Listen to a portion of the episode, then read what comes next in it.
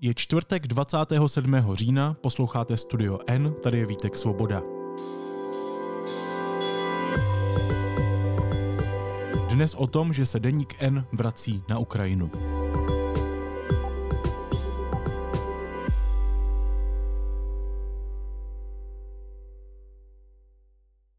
Officials in Ukraine are bracing for one of the heaviest battles to come for the Russian occupied province of Kherson.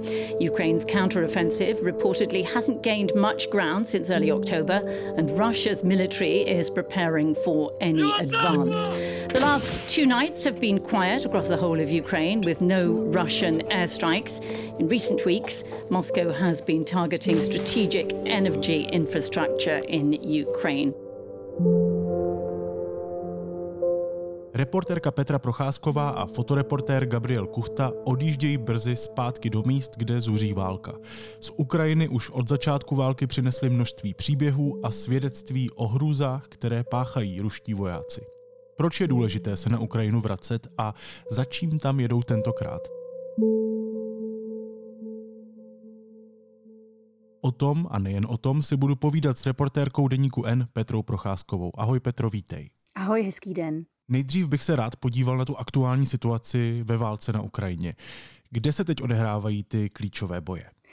Tak Klíčové boje se odehrávají hned na několika místech. Myslím si, že my už se také v novinách několik dnů, možná týdnů věnujeme té oblasti chersonské, protože Cherson je mm, vlastně velké město, eh, které jak se tak říká, by mělo být dalším dobitým eh, městem, ale ta fronta ze strany Ukrajiny postupuje pomalu, děje se tam řada dramatických zvratů a událostí. Nedaleko je ještě ke všemu Kachovská přehrada, eh, o které se hovoří, že by mohla být vyhozena do povětří, takže to je takové hodně dramatické místo, je to na jihu Ukrajiny, mimochodem já to docela tam dobře znám, protože zrovna v Chersonu a okolí a tam kolem toho Azovského moře Eh, to je za, v dobách mírových je to vlastně letovisko, jezdí se tam, jezdí tam turisté a my jsme tam také byli s dětmi na dovolené, takže já to tam znám z dob mírových a docela, eh, když slyším ta jména vesnic, jak eh, kdo co dobývá, tak na, na, některá si, na některé ty obce si vzpomínám, že jsme jimi projížděli. A druhá taková eh, horká oblast, je na severovýchodě a na té střední východní frontě v oblasti města Bachmut, o které se bojuje opravdu už velmi dlouho, stále ho drží Ukrajinci, ale tam se ta fronta víceméně nehýbe. Jeden den útočí jedni, druhý den druzí, obě strany tam mají poměrně velké ztráty a město Bachmut je eh, denně ostřelované dělostřelectvem, je zcela vylidněné, že je tam posledních několik tisíc lidí a o to město se také svádí velká bitva. No a pak na severo, eh, na severovýchodě Ukrajinci pomalu, ale jistě postupují dále v Charkovské oblasti. Takže eh, to je asi tak obrázek té fronty. Samozřejmě, že pokračují raketové útoky a tam pak eh, je těch míst, na která, na která dopadají rakety a drohy, drony strašně moc. Většinou je to teď v poslední době eh, infrastruktura energetická, takže část Ukrajiny je bez elektřiny. Ty zmínila Cherson, hodně se teď skloňuje město Cherson. Mě zajímá, o co se bojuje, když se bojuje o Cherson. Čím je to místo tak významné? Tak určitě by to bylo eh, první centrum oblasti, eh, které je okupováno a bylo by zpátky osvobozeno Ukrajinci. Eh, je to i město takové trochu zvláštní, protože my, když jsme tam právě třeba byli v tom roce 18, eh, tak tam strašně málo slyšíš ukrajinštinu, nebo byla tam málo slyšet ukrajinština. Celá ta oblast od Chersonu dál na východ směrem k Melitopolu a Mariupolu se nazývá Priazově. Tomu se neříká Donbas nebo Jižní Ukrajina, ale Priazově od Azovského moře moře právě. A jak jsem říkala, je to částečně eh, taková jako opravdu turistická, turistická část Ukrajiny, kam mimochodem ještě před rokem 14, ale trochu i po něm, jezdili především ruští turisté se koupat v Azovském moři. Takže eh, tam celá ta, celý ten turistický biznis byl do značné míry orientovaný na Rusko a já o tom mluvím proto, že Rusové si zcela zjevně mysleli, že když přijdou tady do těch jižních oblastí jako vojáci, ne jako turisté, takže je tam ti jejich bývalí ubytovatelé budou prostě vítat, protože si myslí, že patří do toho ruského světa byli na něm do značné míry závislí. Ale právě v Chersonu jsme viděli poté, co tam věly ruské tanky v, na, na začátku tedy té invaze v zimě letos, tak se tam část obyvatelstva docela statečně stavěla proti. Demonstrovali, chodili s ukrajinskými vlajkami na ulici, křičeli rusové jděte domů, okupanti a ta situace tam prostě byla poměrně dramatická. Teď Cherson znamená pro Rusy obrovský strategický bod. I z toho důvodu, že je to vlastně hlavní přístupová suchozemská cesta na Krym. Takže pokud by pokud by Ukrajinci dobili Cherson zpátky, bylo by to obrovské jako psychologické vítězství, ale zároveň by tím do značné míry eh, ovládli tu pravobřežní Ukrajinu, tu, to, ten pravý břeh Dněpru, eh, který, eh, který teď tam v té oblasti mají Rusové a myslím si, že tam by se fronta na nějaký čas zastavila, že ten Dněpr by začal vytvářet takovou přirozenou, eh, přirozenou frontu mezi těmi válčícími stranami. Well, Putin, meanwhile, has just declared martial law in four unilaterally annexed regions of Ukraine. Here's Vladimir Putin speaking earlier. In this regard, let me remind you that martial law has been in effect in the Donetsk People's Republic, the Luhansk People's Republic. Putin na okupovaných územích nedávno vyhlásil stané právo. Co to přesně znamená pro původně tedy ukrajinské obyvatele, samozřejmě pro nás dále ukrajinské obyvatele, pro Rusko tedy ruské nové obyvatele? Víš, tak ono to především znamená, že to málo občanských práv, eh, které alespoň virtuálně nebo teoreticky ještě na těch oblastech, v těch oblastech eh, fungovala, eh, tak už vůbec neplatí. Mohou ti nařídit, aby si se zbalil a vystěhoval, říká se tomu evakuace, ale spíš to vypadá jako deportace. Mohou, mohou tě potrestat za jakýkoliv projev nesouhlasu, s tou oficiální politikou, což už se v Rusku dělo, ale teď to zase má tady další právní, jakýsi právní podklad. Eh, je tam třeba povolena teď oficiálně cenzura, to znamená, že eh, mohou ti hm, zakázat eh, sledovat a číst jakákoliv média, která uznají za nevhodná, i když už předtím tedy řadu z nich zakázali, ale třeba také tě mohou bez soudního rozhodnutí odposlouchávat. Eh, takže je to, já bych to řekla, že to je taková absolutní nadvláda bezpečnostních služeb a tajných služeb nad občanem, který eh, pozbývá toho zbytku svých práv, eh, která ještě doposud měl. A vlastně z toho, z té diktatury se stává něco oficiálního, co si rusové podloží zcela nesmyslným zákonem Eh, to staré právo tam nemá vlastně vůbec žádnou relevanci, je to úplně zbytečné. They had taken our city. BBC nedávno publikovalo krátký, fakt tísnivý dokument, který natočil ukrajinský novinář eh, a ukázal v něm život pod okupací. Natáčel přímo v Chersonu, eh, ze kterého pak unikl spolu se svojí rodinou. We move our mattresses into the corridor, where we are protected by extra walls. And we play games to keep Ksusha calm.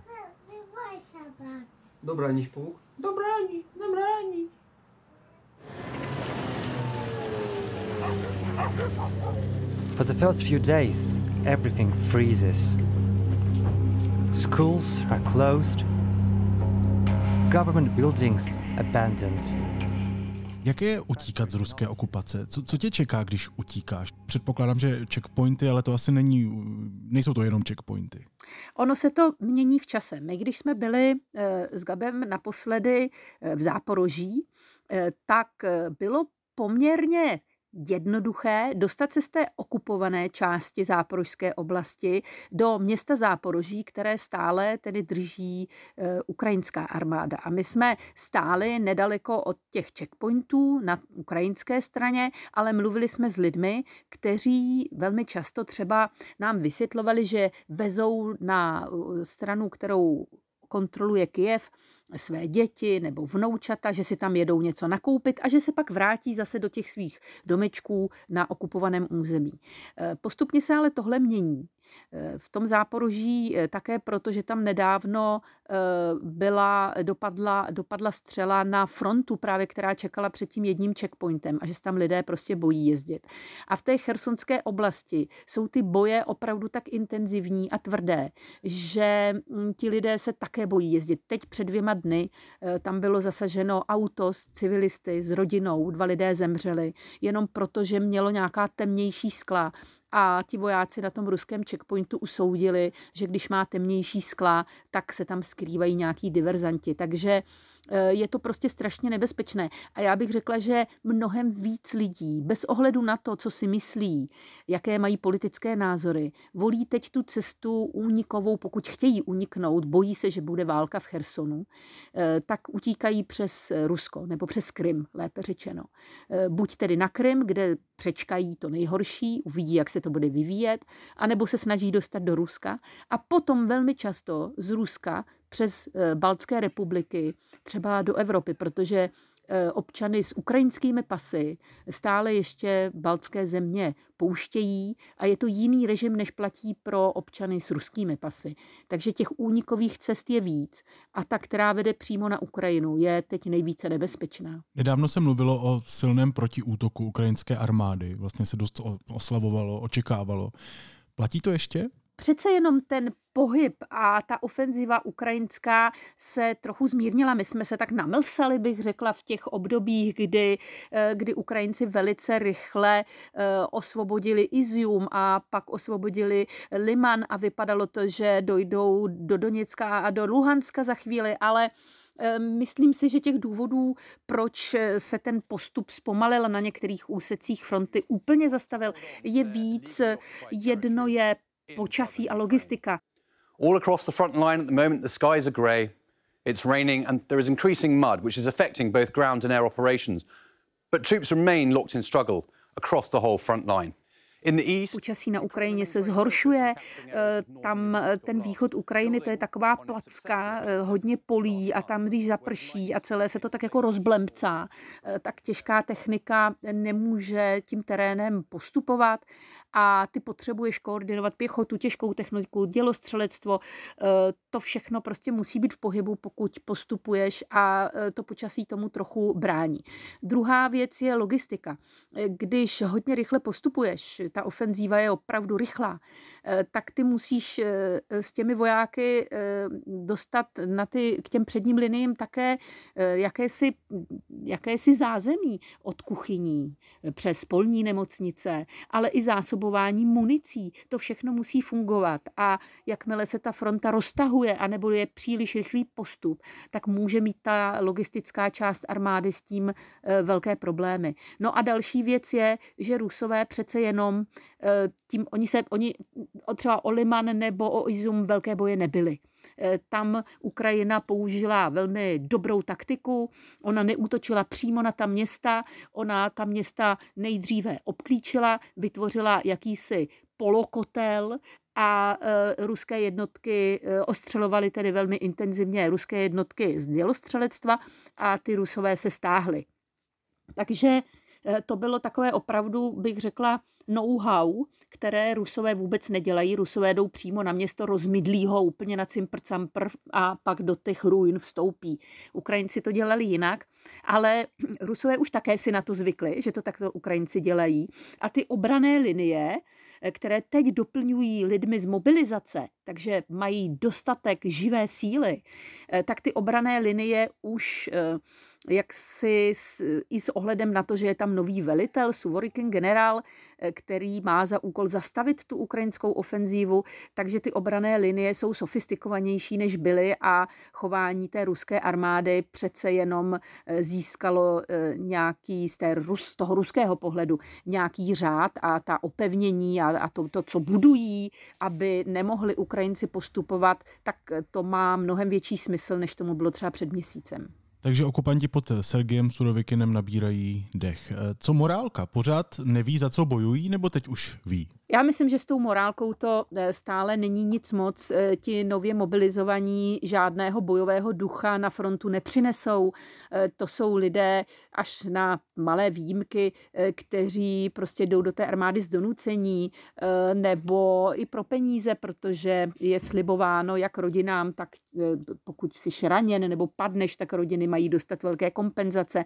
Ale ty různé oblasti i ty rodiny těch mobilizovaných jak si odměňují darují někde penězi, ale někde ti třeba dají berana nebo, nebo pár metráků uhlí. Takže e, prostě i to může být ten důvod. Ale neřekla bych, že tam převládá nějaké takové velké nadšení vlastenecké nebo pocit, že bráníme svou zemi, protože přece jenom většina těch vojáků chápe, že je posílána na cizí území. Ne do Rostova na Donu, aby bránila Rostov na Donu, ale do Chersonu, aby udržovala obsazený, okupovaný Cherson. Takže s morálkou to nevidím, ale myslím si, že tam e, trošku se vylepšují s příchodem právě e, generála Surovikina e, disciplína. E, disciplína založená na strachu z postihu, protože už tady máme zprávy o tom, jak jsou trestáni ti, kteří nechtějí uposlechnout rozkazu, nechtějí jít do první linie, eh, co se děje s lidmi, kteří se snaží uniknout před tou mobilizací. Eh, takže ta disciplína se pravděpodobně zlepšuje. Úplně, co se děje uvnitř té armády, to neví skoro nikdo, ani si to nechci představovat, ale myslím si, že hlavní motivací těch ruských vojáků, proč tedy eh, bojovat a jak se chovat na té přední linii, je strach z postihu.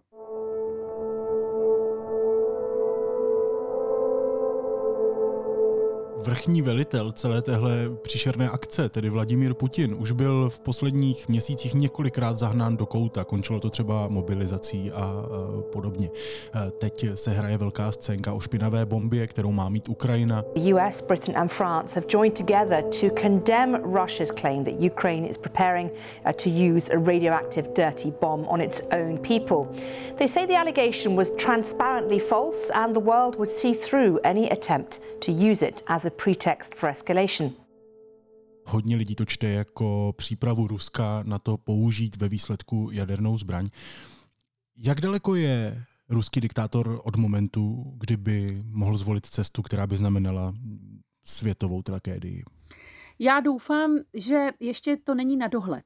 Ehm, myslím si, že ta rétorická, ehm, ta rétorická scénka se špinavou bombou eh, je eh, to je vlastně pokračování toho seriálu, eh, kterého jsme svědky a který sledujeme už pár měsíců, eh, kdy Putin a jeho tým eh, vytahují stále nové hrozby, které by nejen zastrašili Ukrajince, to si myslím, že to je to, nej, to, to, to, to je to nejméně, co se jim může povést, protože Ukrajinci jsou v situaci, kdy takovéhle věci je asi nerozhodí.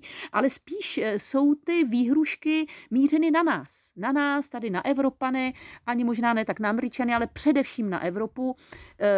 Eh, vždyť se podívej, tak začalo to eh, plynem, pak tam byla záporožská elektrárna, kterou eh, vyhrožovali, že, že vlastně chtějí Ukrajinci vyhodit do povětří, pak to byla ta kachovská přehrada údajně zaminovaná. No a teď to máme tady špinavou bombu a vždycky je to hm, podobný scénář. Snaha vyděsit evropské obyvatelstvo demoralizovat ho a donutit ho, aby začalo tlačit na své vlády ve smyslu eh, vykašlete se na tu pomoc vojenskou Ukrajině, protože jinak podívejte se, co se stane a kdo ví, jestli na tom není něco pravda, jestli ti Ukrajinci opravdu něco takového nechystají.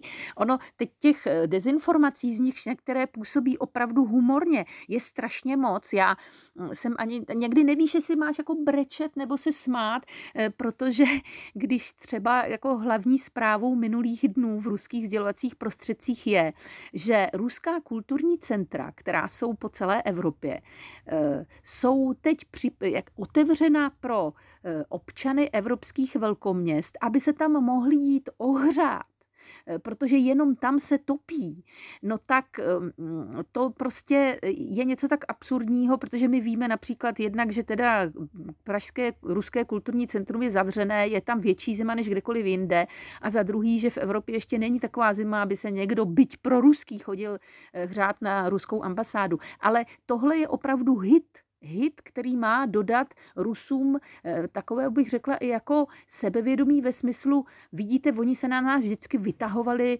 vždycky měli lepší auta, lepší mikrovlné trouby a teďka se budou u nás plazit prostě před ambasádou, aby si mohli ohřát byt jen prstíček. V tomhle duchu. A já si myslím, že eh, tahle rétorická válka eh, je vlastně i o té, o té špinavé bombě. Že to je zatím výhruška, která nás má vyděsit.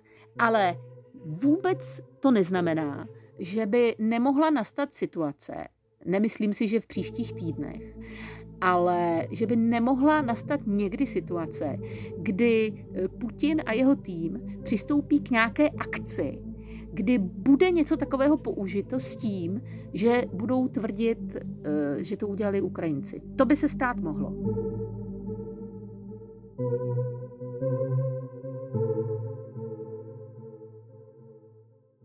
Říkáš, že nás tady tyhle ty eh, retorické útoky mají spíš eh, vyděsit. Ty vyděšená očividně nejsi, protože spolu s Gabem, fotografem, odjíždíte brzy na Ukrajinu. Proč se tam vracíte? Ale já jsem docela vyděšená, eh, nebo vyděšená bych možná ani neřekla, ale jako obavy mám a ty, těch posledních 8 měsíců mám určitě horší usínání než, než před 24. únorem. Ehm, my se tam vracíme hlavně proto, eh, že mm, Jasně, tak žijeme v době, kdy eh, ve chvíli, kdy vyhlásí protiletecký poplach v Kijevě, tak já to vím úplně stejně, jako když sedím na Kryščatiku v Kijevě, eh, nebo jako když sedím v Praze v naší redakci. Eh, tam časový posun není žádný. My nemusíme jít na Ukrajinu proto, aby jsme, aby jsme psali news, aby jsme psali zprávy o tom, kde se co právě stalo. Protože nakonec to asi budete vědět vy v Praze dřív než my, neboť na Ukrajině jsou teď velké problémy s elektřinou a tím pádem i internetovým spojením, eh, takže eh, to nás může určitě v té, v té, v té jaksi v tom spravodajství, v té rychlosti a operativnosti nás to může eh, omezovat. Ale to vůbec není ten důvod, proč bychom tam jeli. My tam jedeme proto, především tedy Gabo tam jede samozřejmě fotit, ale já se tam jedu ujistit v to, co neustále opakuju a už eh, potřebuju eh, ten, této osobní zkušenost, že Ukrajinci jsou nadále odhodláni eh, opravdu strádat natolik nakolik to od nich eh, prostě ta situace vyžaduje, že nebudou zatím tlačit na své vedení, aby složilo zbraně a uzavřelo nějaký eh, mír s eh, Ruskem, protože část Ukrajiny je bez elektřiny a protože Ukrajincům opravdu bude velká zima. Jedu se ujistit, protože o tom mi neustále moji i ukrajinští přátelé říkají, ne, nás to na kolena nesrazí, my prostě to vydržíme. A já bych chtěla vidět, jestli opravdu opravdu je to tak, že my jsme znepokojeni snížením teploty na 20 nebo 19 stupňů a už tak jako skuhráme. A na Ukrajině e, ti lidé jsou odhodláni m, prostě si to, to vydržet za každou cenu e, a nepodlehnout tomu, na co teď Rusko cílí. Rusko teď cílí jednoznačně na to, aby ukrajinské obyvatelstvo začalo samo požadovat ukončení války, byť s územními ztrátami, eh, které v tuto chvíli Ukrajina má. A z vojenského hlediska by to byl teď nesmysl, protože Ukrajina byť je v pomalé, ale pořád je v ofenzívě. A e, myslím si, že jakmile by došlo ke k zásadní změně situace, eh, ta, ten pohyb fronty by se zastavil, bylo by jasné, že ten postup dál by stál eh, ukrajinskou armádu třeba obrovitánské ztráty na, život, na životech, že by třeba k nějakému příměří, nechci říct mír, ale příměří, což něco jiného, eh, dojít mohlo. Ale teď není ta situace, Rusové to vědí, Rusové to příměří strašně nutně potřebují. Oni potřebují konsolidovat tu situaci na frontě, potřebují se tam zakopat, potřebují, aby potom z toho vznikla ta mnohaletá zákopová válka, kde se třeba ani moc nestřílí, ale oni na těch okupovaných územích prostě zůstanou a budou tam manipulovat těmi občany a budou z nich vyrábět Rusy, tak jako to dělali na Donbase 8 let. A toto nechce Ukrajina dopustit. A jednou z těch cest, jak by se, jak si mohla ukrajinská armáda a ukrajinské politické velení dostat do tíživé situace, by bylo nezměrné strádání obyvatelstva a absence víry u ukrajinských obyvatel, že to dokážou vydržet a že to armáda jednou vyhraje. Takže myslím si, že teď je to hodně o psychologii.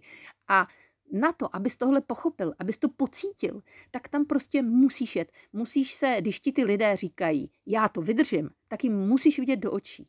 Protože jenom tam najdeš tu odpověď, jestli opravdu to uh, jsou odhodlaní vydržet ne, nebo ne.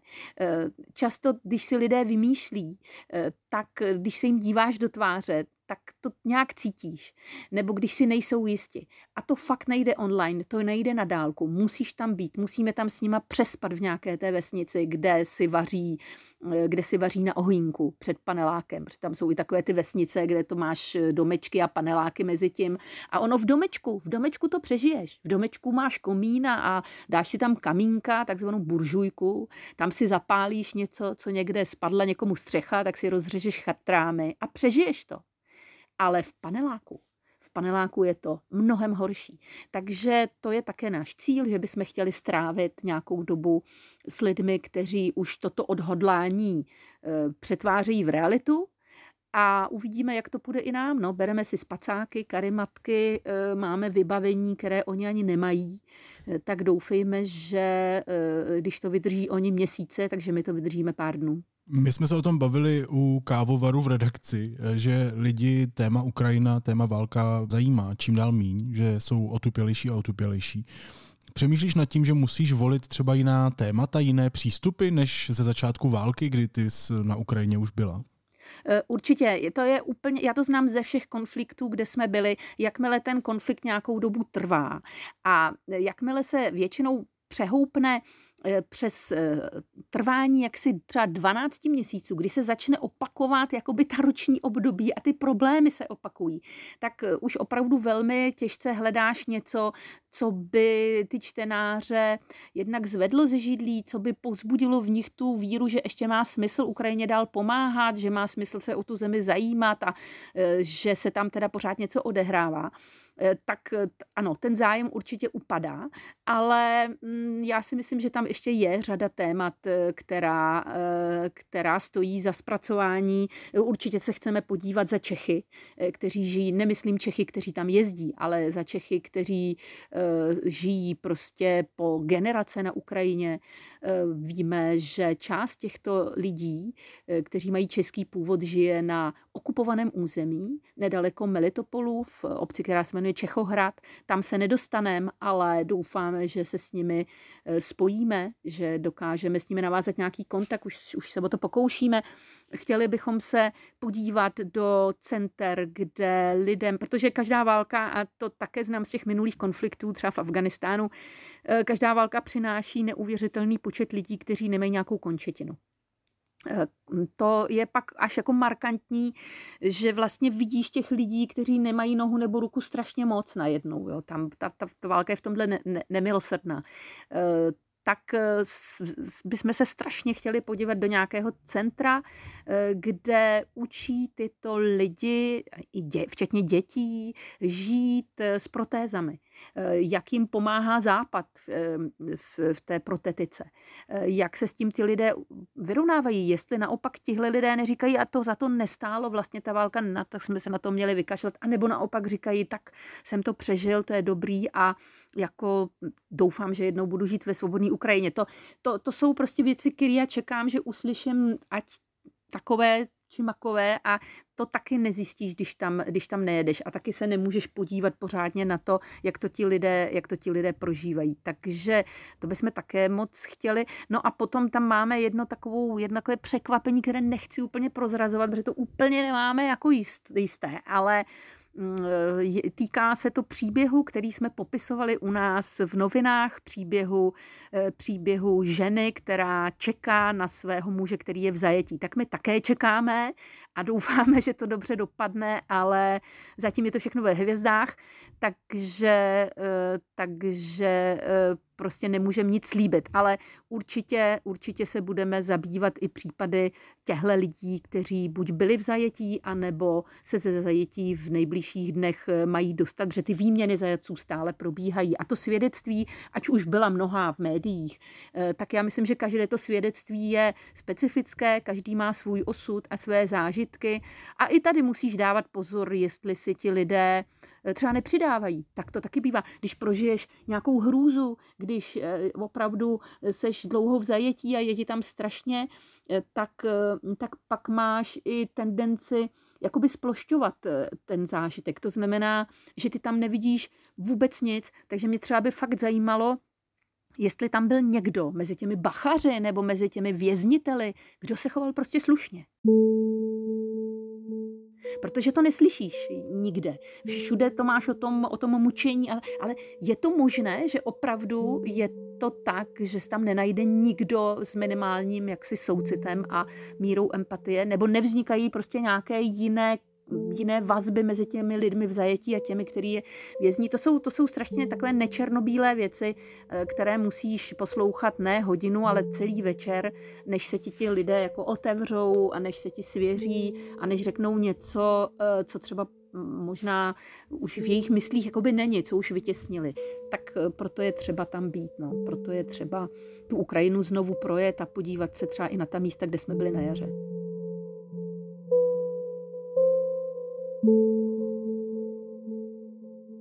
Říkáš, že obavy máš, že se ti od února hůř usíná stejně jako nám všem, nebo minimálně v mojí bublině, ale jak jsi říkala, my budeme o té válce informovat dál tady z Prahy nebo z Česka, z bezpečí. Eh, ty jedeš přímo na místo.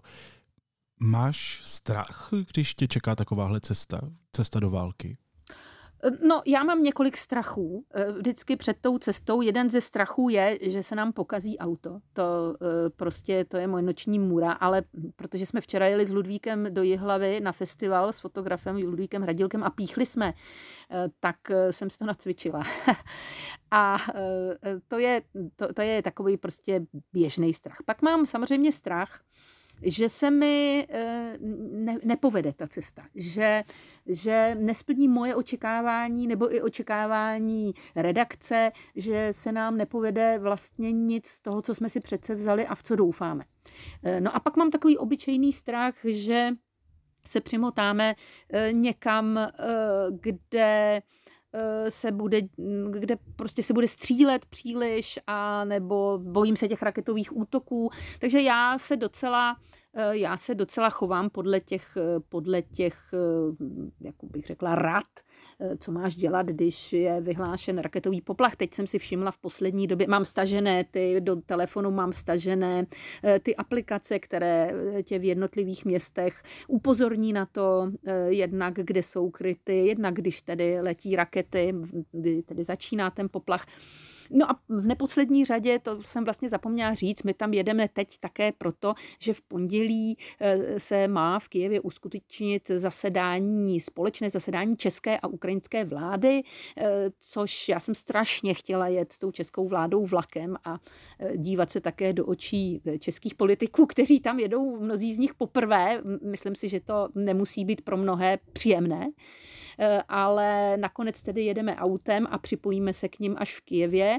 A to je také akce, která mě samozřejmě, eh, samozřejmě zajímá. A říkám si, když eh, tam žije prostě tolik lidí a dokáží se v té těžké situaci nějak chovat a jak si přiměřeným způsobem chránit své životy, tak to určitě dokážu i já. Nejsem úplně velký hazardér, že bych se vydala na přední frontovou linii, a když je poplach, tak jdu za ty dvě stěny, jak se říká. Nestojím u okna, nečekám, že poletí kolem dron a já si ho vyfotím. To opravdu nedělám.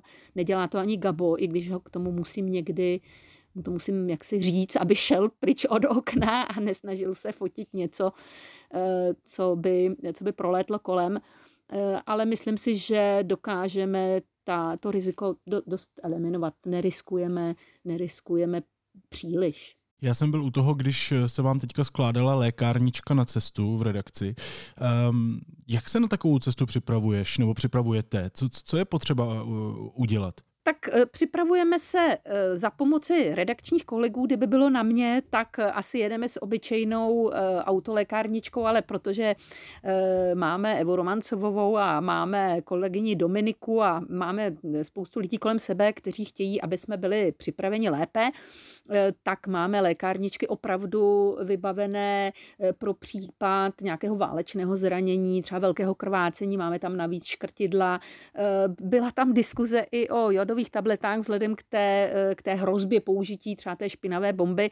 Já jsem se jí radši moc nezúčastňovala, ale zaslechla jsem, jak se Eva ptá eh, našeho redakčního experta na vědu, eh, Petra Koupského, a on jí řekl takovým tím svým, s tím svým nadhledem, řekl, hele, to nemá cenu, to ať si neberou.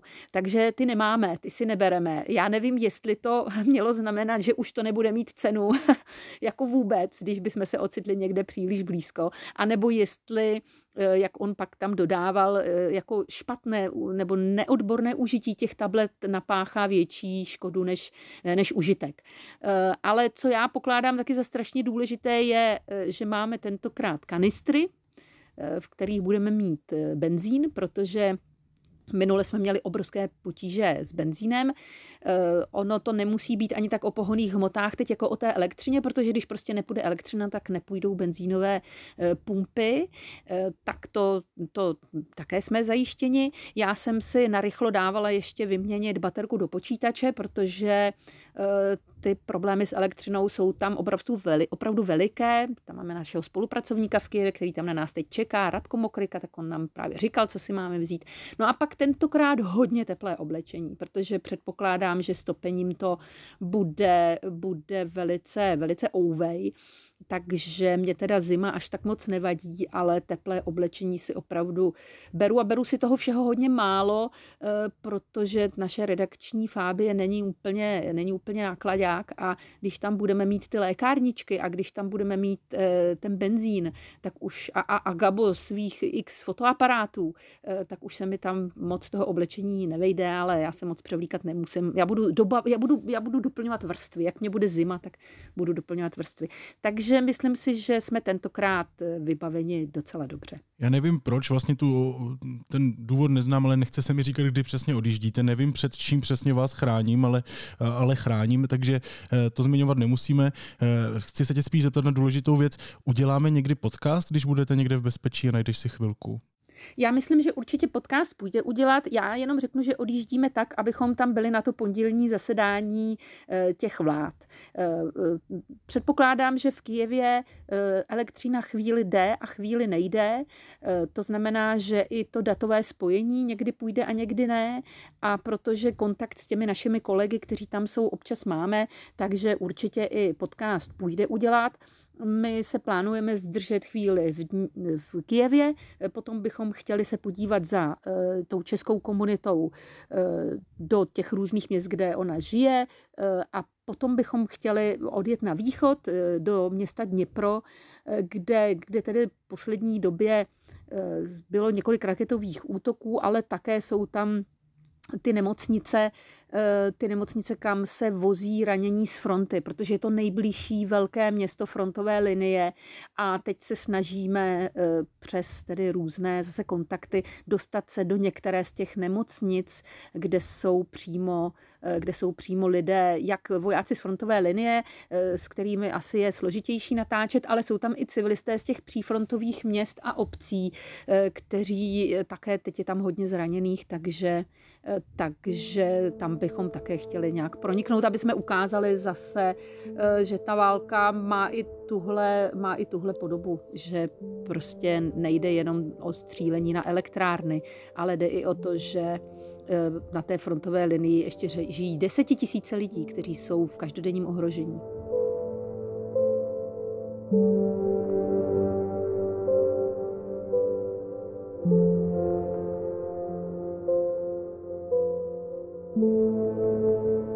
Říká zahraniční reportérka deníku N. Petra Procházková.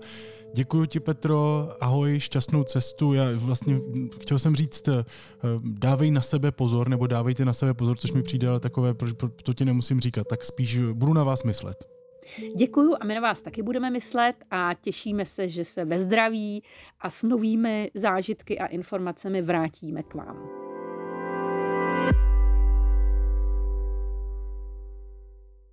Následuje krátká reklamní pauza. Za 15 sekund jsme zpátky. Pro ty, co pořád poslouchají, pro ty, kterým dochází baterka sakra. I pro ty, kteří se těší, až podcast začne. 5G je teď úplně pro každého, úplně ve všech nových tarifech. Více na t-mobile.cz lomeno tarify. A teď už jsou na řadě zprávy, které by vás dneska neměly minout. Prezident Miloš Zeman v neděli odpoledne přijme na zámku v Lánech obžalovaného expremiéra a lídra hnutí ANO Andreje Babiše. Oznámil mluvčí hradu. Další den se očekává Babišovo vyjádření, zda se zúčastní prezidentských voleb. Na Václavském náměstí v Praze se včera večer sešly tisíce lidí na podporu zrovnoprávnění LGBTQI plus lidí. Připomněli památku dvou zavražděných Slováků Juraje a Matuše a vyzvali k zastavení šíření předsudků. Akci podpořil ministr vnitra Vít Rakušan, osobně se účastnili například pražský primátor Zdeněk Hřib nebo předsedkyně státního úřadu pro jadernou bezpečnost Dana Drábová. Ministr školství Vladimír Balaš svými výroky v rozhovoru pro Deník N rozzlobil velkou část učitelů, ředitelů škol i odborné veřejnosti. Nelíbí se jim, že jejich finanční trable označuje za hysterii a odmítají i nápad na snížení příplatků za suplování. Balaš v reakci na kritiku připustil, že na adresu učitelů použil neobratnou formulaci a přislíbil, že bude situaci ve školách řešit. Novým zástupcem ombudsmana bude právník Vít Alexander Šorm, kterého nominoval Senát. Poslanci mu v tajných volbách dali přednost před prezidentovými adepty. Šorm dosud působí jako vládní zmocněnec pro zastupování České republiky před Evropským soudem pro lidská práva. A v noci na neděli skončí letní čas. Ve tři hodiny ráno se hodiny posunou zpátky na druhou ráno. Noc tak bude o hodinu delší.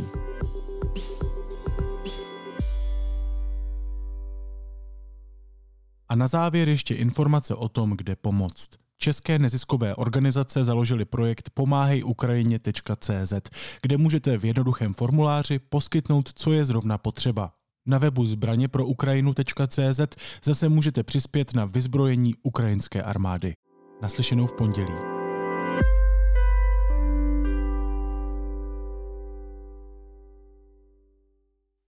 Kupka, Preisler, Fila. Kubišta. Víte, co je spojuje?